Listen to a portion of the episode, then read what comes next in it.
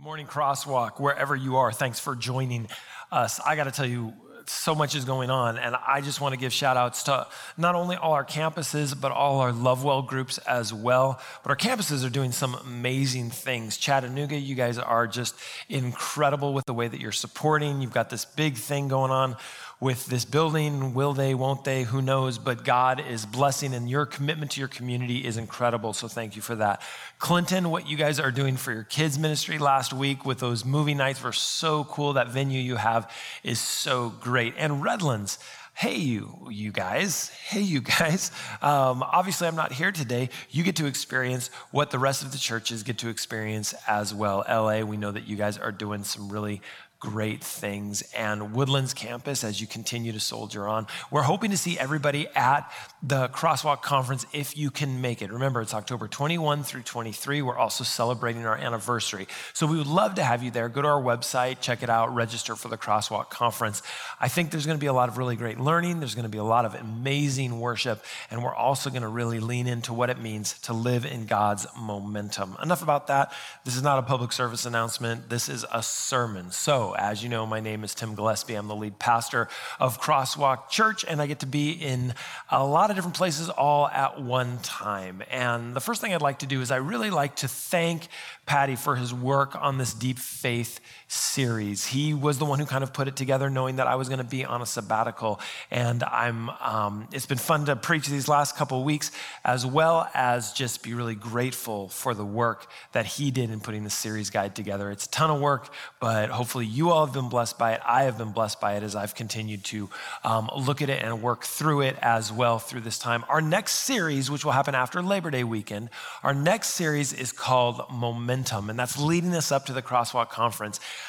And I'm just so excited to preach on this particular series.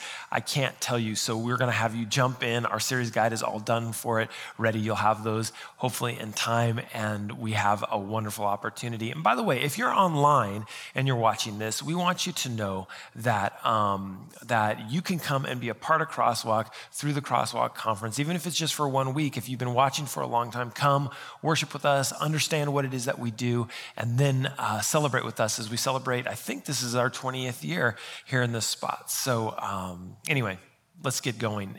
This week, we're studying 1 Timothy in search of deep guidance. And um, this is this is really good. Because we always need guidance right? When you do something new when you get a new job when you start a new quarter in school or a new semester depending on where you go to school that idea of man this is overwhelming. Who's going to guide me through this? I've got some people who are are guiding my son through his first year at college over at southern and that's just such a blessing to have some people help walk him through. If you got a new baby and i know a shout out to jacob faulkner and the faulkners out there in chattanooga as you guys just had a new baby last week. Sometimes we need guide through some mental health issues that we're having, even driving, right? You need somebody to kind of teach you how to drive. When my third child, Isaac, got his permit, he said to me, Dad, I don't want you to teach me how to drive, which I was super offended by, but apparently I yell a lot. And so I didn't get to, te- I, I, taught him still, but he, we hired a service and they taught him from the beginning. Um, well, Paul is guiding Timothy right? And while we're not going to read it, we know that at the end of chapter two, there was a lot happening, right? And he's telling, he's telling Timothy, Paul is telling Timothy, listen, I want you to pursue righteousness, faith, love, and peace. Stay away, he says, actually, from ignorant controversies. Be kind, be gentle, right? In the midst of being strong, as he said before. And we could break every single one of these down, but what we understand is that Paul is guiding Timothy in faith in life and in love. And who guides you in those things, right? We all need guidance through it. Parents, your job to be guiding your kids. Teachers, your job to be guiding your students, right? Administrators, your job to be guiding your employees.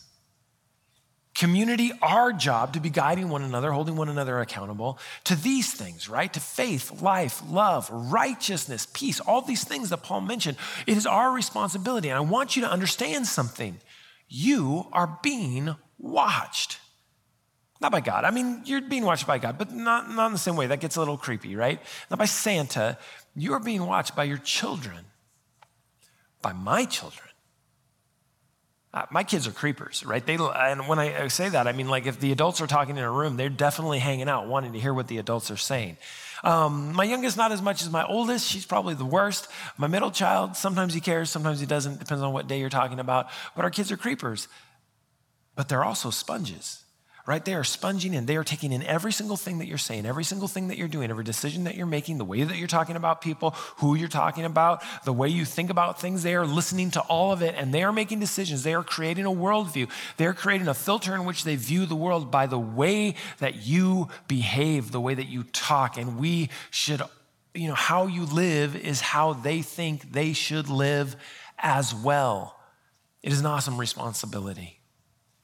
And what you don't teach intentionally, they will pick up by osmosis. So the question is, how are you guiding them?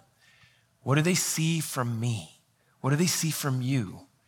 Humility, grace, righteousness, kindness, hope, peace, anger, frustration, judgment, ugliness. I don't know what they see, but you do. And I can tell you this we can all do better and this is a trustworthy saying, right? We can all do better. We can all do better in this department. I mean, look at the kids around you in church today and commit to making sure they have the opportunity to do better than we have. When you talk, when you worship, when you eat together, when you disagree, when you agree, when you post, when you choose not to post, when you win, when you lose, do better. I have to do better as well. Pursue righteousness that's what Paul is telling Timothy righteousness, peace, hope, and love. Come on. Paul is guiding Timothy in faith, in life, and in love. And Paul's hope for Timothy is that Timothy does better, right? Because Paul, coming out of chapter two, is guiding and teaching Timothy to simply do better. Paul has been a great mentor, but, but Timothy is going to go out and do it himself soon. And all we can do is give them guidance when they have to live it. And I know I've been using my kids as an illustration today. I apologize for going too far in it, but, but my son is about to get his driver's license.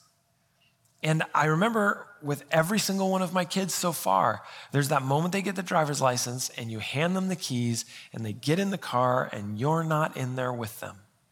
And at that point, all you can do is hope that they lean on the wisdom that they've gained from you and from their teachers and from the community that they'll make good decisions, not just behind the wheel, but when they are away from you, because now that's a, just another degree of separation that you haven't had before. So, Paul, what he does in chapter three is he begins to give Timothy his last words, and he also kind of gives him a warning, right? And when your kids leave, what you try and do is you stuff all, everybody, like, I know what I'm going to do. Isaac's going to get in the car. I'm going to say, roll the window down. I'm going to say, now remember this and think about this and do this and don't do this. And he's going to start to back up. And I'm going to walk with him and be like, no, you got to do this to come on. Don't. That whole thing's going to happen. It's all going to be that way. When I take off on a plane, I try and stuff as many text messages as I can before they force me to turn off my phone. I love you. I love you because I want to know. I want my last words to be words of love and grace and hope. And sometimes a warning. I remember my dad's last words as he was dying. When he said, I'm not scared, I have faith, but I sure am going to miss you. Paul's giving Timothy these last words, but he wants him to understand that these last words come in a context that can be very difficult at times. And so he starts chapter 2, verse 3, and he says, You should know this, Timothy that in the last days there will be very, very difficult times. He wants Timothy to mark this, right? Mark this, bookmark this. There's going to be very difficult times. This is a dose of reality. And by the way, it rings true every day, right? The stuff that he's about to say is stuff that we've been saying for all time. This is kind of apocalyptic in its literary bent, right? Apocalyptic literature is always true for every generation. It rings true. And if you've heard people say things of the, about the next generation today, you've heard them say it 100 years ago or 1,000 years ago or, or 6,000 years ago. You've heard them say that the next generation is going to fall apart, right? Every generation fears for the next. That's why apocalyptic literature is always so present because it's for this generation and we try and warn the next generation. And, and quite honestly, very few of us have a lot of faith in the generation that's coming up afterwards. I mean, we talk about the greatest generation in America, right? That World War II generation. But I guarantee you, when they were 13 years old, their parents were like, We are in trouble. There is no way things are going to go well. And then who knows? You know, they went off to war and they became a completely different kind of generation. We need to have faith in the next generation because they are our fault. they picked up our habits from you, from me. They will do better if we did our jobs. They're frustrating, but they're also brilliant. They're talented. They're capable. And they know a bunch of stuff that you don't. Right? Have you ever watched your teenage child watch you do something on a computer or on your phone? They want to kill you. It is the same way you look at your parents, depending on how old they are. Right? But, but Paul says, listen, there's a lot of stuff going on because we're living in the last days, right?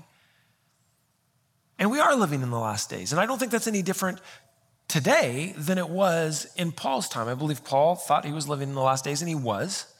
And I think we are living in the last days because these days are noted to be the time between the ascension of Christ to the time that he returns. These are the last days. We think that they're just our last days because there's been so many day, prior last days to this last day. But we have always been living in them. This is why the book of Revelation is always applicable to us, right? Not just, not just Laodicea, that lukewarm church that we talk about, right? But every single one of those churches is relevant to every single one of us every single day because we are all living in the last days. And so Paul gives a warning to Timothy saying, listen, things are going to be tough in these last days. And he says this for people will only love themselves and their money. They will be boastful and they will be proud, scoffing at God, disobedient to their parents and ungrateful. They will consider, honestly, nothing sacred 2,000 years ago. This is what he's saying. But human nature is human nature, right? We have the same feelings. Sounds like an angry boomer on Facebook, right? Sounds like what Aristotle said about his generation. Oh, they hang out and they're, they're, they're ne'er do wells and they loiter and they, you know, they probably wear their togas hanging down too far. I don't know what it was, but this is human nature. But there's a point of this particular text for people will only will love only themselves. People will love only themselves. And this is the crux of the text, right? Because all of it cascades from this concept. When the center of gravity in an individual shifts from God to self, a plethora of sins can spring up greed, boasting, abuse, lack of gratitude, right? Disobeying parents, holding nothing sacred. When, when we become the center of our universe, the only things that are sacred are things that pertain directly to us. So, a good check on this is to ask yourself the question what is sacred in your life? Simple question. And what does it mean to hold something sacred, right? To set it apart. It means it's something different. What do you hold as sacred? Family, faith, worship? The things that you own? And what does holding something sacred do to that thing? Does it lift it up in a way that eclipses God in your life? You know, there's a lot of different ideas about the way we, about what we hold sacred. And every once in a while, somebody will come into a crosswalk church and, and be like, that's not sacred what you're doing. Secularism has gone into that. That's not true. Things become sacred as we hold them up to God and we give them to God. Even we become this nation and kingdom of priests because of our proximity to the Holy One, proximity to that which is sacred. But by default, we hold sacred that which is most important to us. And this is why being very self centered or loving only ourselves, our ideas, or our opinions is such a problem. It means that we see ourselves as sacred, ourselves as set apart, and somehow more important than others. Now, if God wants to, if God wants to, wants to give you that sacredness, that's one thing. But when we impute it or import it onto ourselves, we have a tendency to see ourselves as more important than others. I mean, scripture speaks to the access of the kingdom and the access to grace of God to everyone. Therefore, we are part of the herd of sheep. If you remember what I talked about last week, we are part of the herd of sheep that are all being invited into the pen that God has for us in his kingdom. Being a Christian doesn't make you better, it brings you family. I want to disavow any of you of the idea that believing in Christ makes you better than anyone else.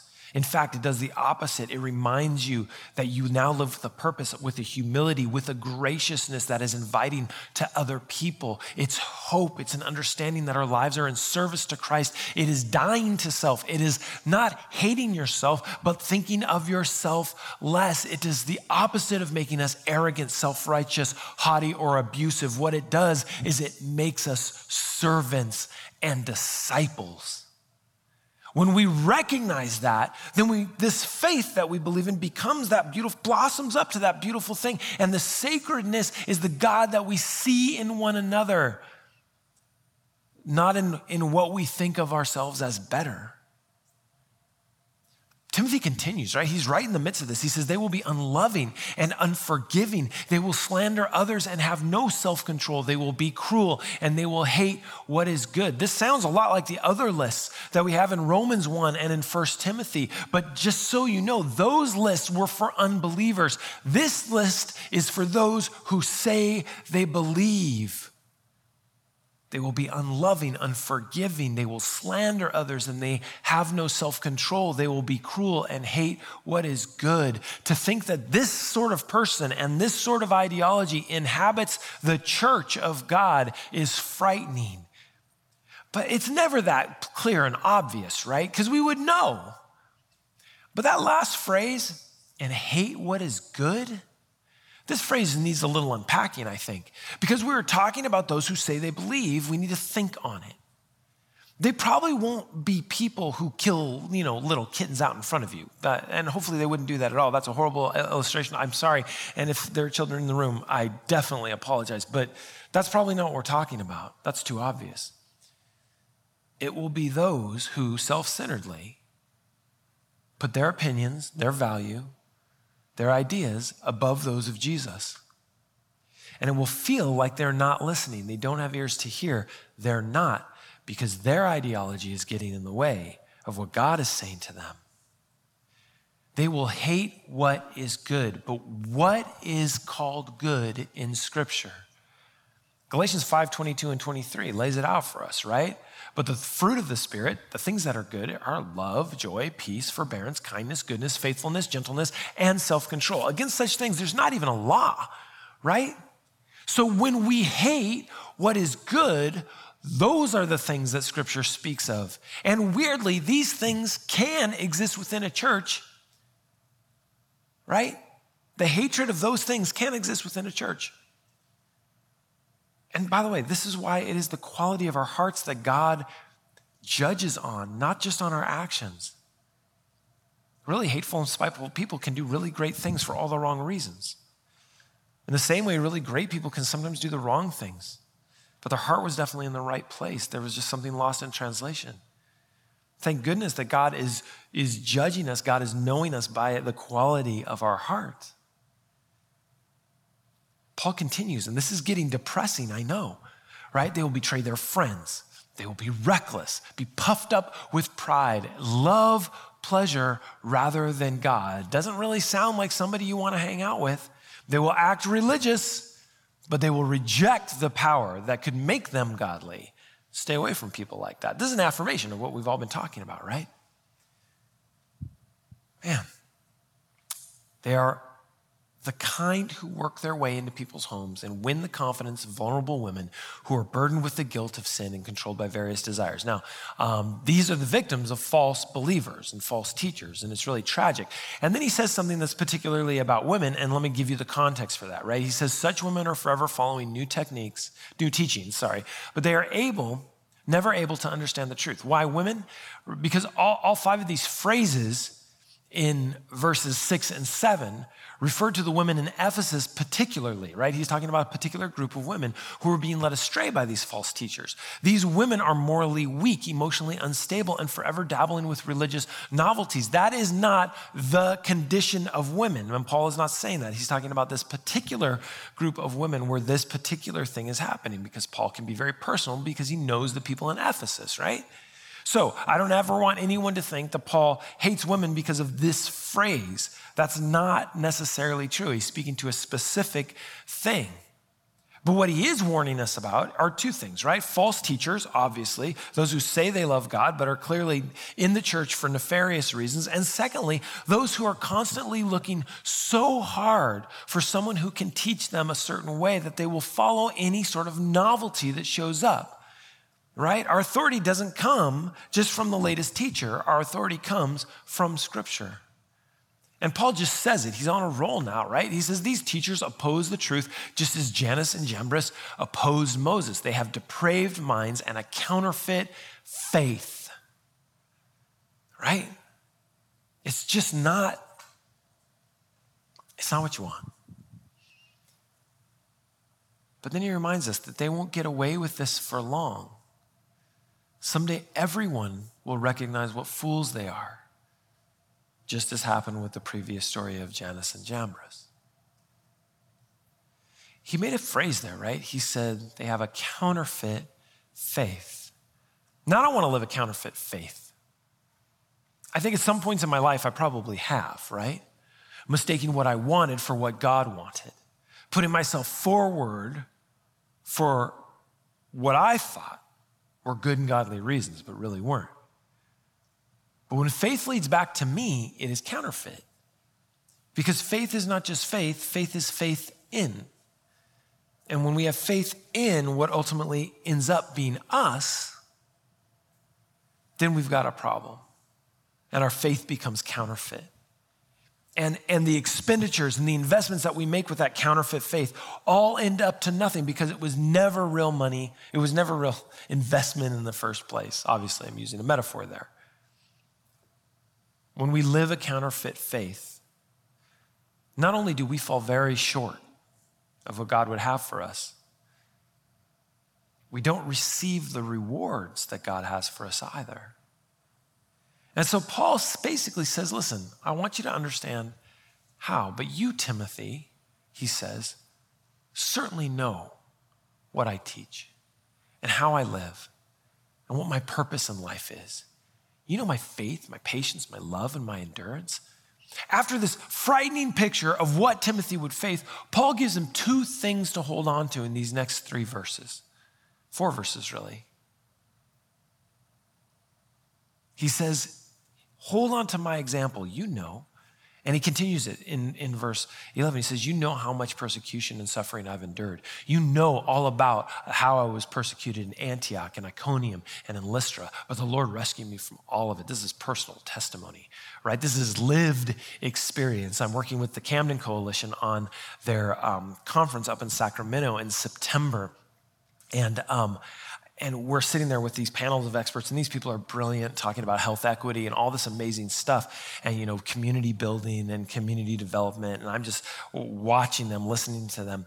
And then they've got these people who are lived experience experts so people who have gone through an, an inequitable healthcare system, people who have, who have been stuck on food stamps and not able to get the care that they need, homeless and all that. These are the lived experience experts. And man, when they speak, everyone shuts up because they know things that we don't, because they have lived those things. And so Paul tells Timothy, look at what I've lived because you need to understand this lived experience.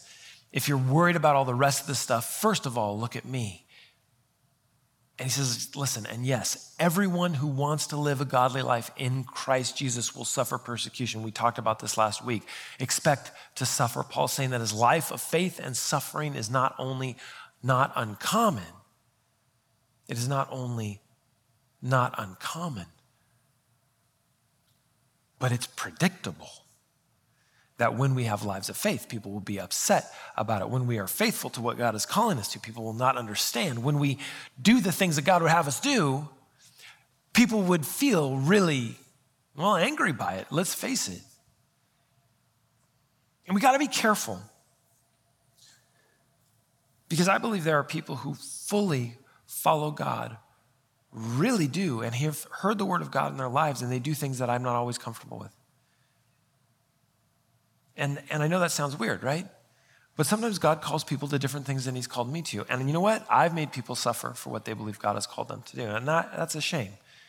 And I've suffered for what I believe God has called me to do. And that's a shame too. So we have to balance this, right? And the way we balance that is by being in community and being learners. We learn from one another. That's really important. But he does, Paul does give a warning, right? Evil people and imposters will flourish. They will deceive others and will themselves be deceived. This is the reality of it. Sometimes the worst people win. Sometimes they are effective in their deceit, and sometimes I think they don't know that they're deceiving. Rather, they think that from their perspectives, they are right right? This is self love becoming blinding. And the way that we fight against this is by being honest within community. And I think that's what Paul's trying to remind Timothy to say. Like, you got to be in community with these people. You got to learn these people. You got to have accountability with these people. You got to be able to speak truth into their life. You got to listen when they speak into your life and be able to discern whether or not what they're saying is true or whether they're being deceived. And that comes from a lot of conversation. But then Paul says there's another way too. First, you, you got to be faithful to the things that you've been taught. You know they are true, for you know you can trust those who taught you. So, Paul leans into the teaching, right? His personal experience, his lived experience, but also the teaching which has become scripture in our lives. Right? The gospel is full of all the theology that we need to understand how much God loves us and how to be saved. Right? By the way, Paul's writing before the gospels were even written. So he's going off stories and he's also going off the scriptures from childhood. And he says that you've been taught the holy scriptures from childhood, and they have given you the wisdom to receive salvation that comes by trusting Christ Jesus. We can always lean back into the scripture when we need guidance, focus, when we need purpose and understanding. It is not a crutch it is a vast field where we learn, pray, and play, and where we till the soil to become mature Christians, right? So go back to Scripture when you're not sure. Go back to Scripture when you are questioning. Go back to Scripture and see what God has for you. And yeah, I've done it too. I've opened up the Bible and I've been like, well, that doesn't make any sense to me. I don't know what God is trying to teach me. Keep going back. Keep going back. You will not hurt yourself by becoming the kind of disciple that learns. Because, and here's a quote that you know all scripture is inspired by God and useful to teach us what is true and what makes us realize what is wrong in our lives. It corrects us when we're wrong and it teaches us to do what is right. And what? God uses it to prepare and equip his people to do every good work. So Paul gives Timothy guidance in two ways. Number one, his example, his lived experience, and number two, scripture. And the Gospels, like I said, were either still new or even written after these letters. So, when we talk about your life of faith, and really when we talk about your life at all, we got to ask the question what is it that gives you guidance? Who are your mentors? Who cares about your growth, your maturity, both in faith and in life? Where do you go for wisdom? How do you stop before you speak, before you post, before you jump in? And what gives you pause? How are you still learning? In fact, how are you a disciple of Jesus Christ? Because the meaning of the word disciple is simply learner. So if we claim to be disciples, it means we are learners and we never stop learning. I want to write a book. I do so badly. All I can get so far are the series guides. And if you stack them all together, I've written a pretty big book, except for Paddy's. He's got a little addendum in there with me on the series. But I've got like this much of a book, right? And by the way, when you write a book, you are learning the whole time. I think about Bill Johnson, who may be in the audience today, who sits in Redlands, who, who, who comes almost every single week. He's written so many books, and I can guarantee you this Bill does not write a book simply out of experience, he writes a book out of learning and then sharing. My greatest mentors have always been those who never stopped reading, who never stopped writing, who never stopped learning, who never stopped growing. Paul wants this for Timothy, and he wants it for us as well. So here's the question, right? Are you a disciple? Are you a learner? Are you listening to the words that Paul says to Timothy and taking them into your own? Understanding that we live in a difficult world and things are very difficult sometimes, and that there are, there are those, even within the church, that really want to deceive, that really want to tear you in a different direction. There are those that do it out of, out of spitefulness and hate, and there are those who do it out of genuinely being confused because you know what? They hadn't been a disciple before. Because there are certain truths that are so deeply held within the biblical account that when someone says something that sounds new and good, but you know goes against what scripture says, you can go, you know what, that doesn't feel right to me. It's because you are a disciple.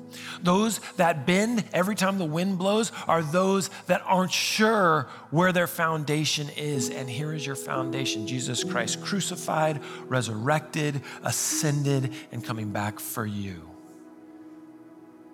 This is the gift that we've been given. And this is the gift that Paul reminds Timothy he is giving him great mentoring, the admonition to continue to be a disciple, to learn, to read, to grow. And it's the same thing that we've been given.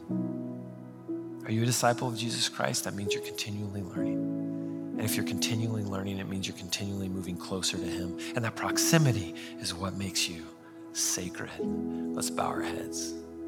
And God of grace, God of mercy, God of love, come near. Lord, may we continue to learn about you in all the different ways that, that there are to learn about you, whether it's lived experience, whether it's mentors, whether it's going back to scripture because it's all God breathed and good for instruction, also to help us understand what we're doing wrong and to help lean us into what is right. So, Lord, let us be those people. Let us grow in you, for you, and with you. In your name I pray. Amen.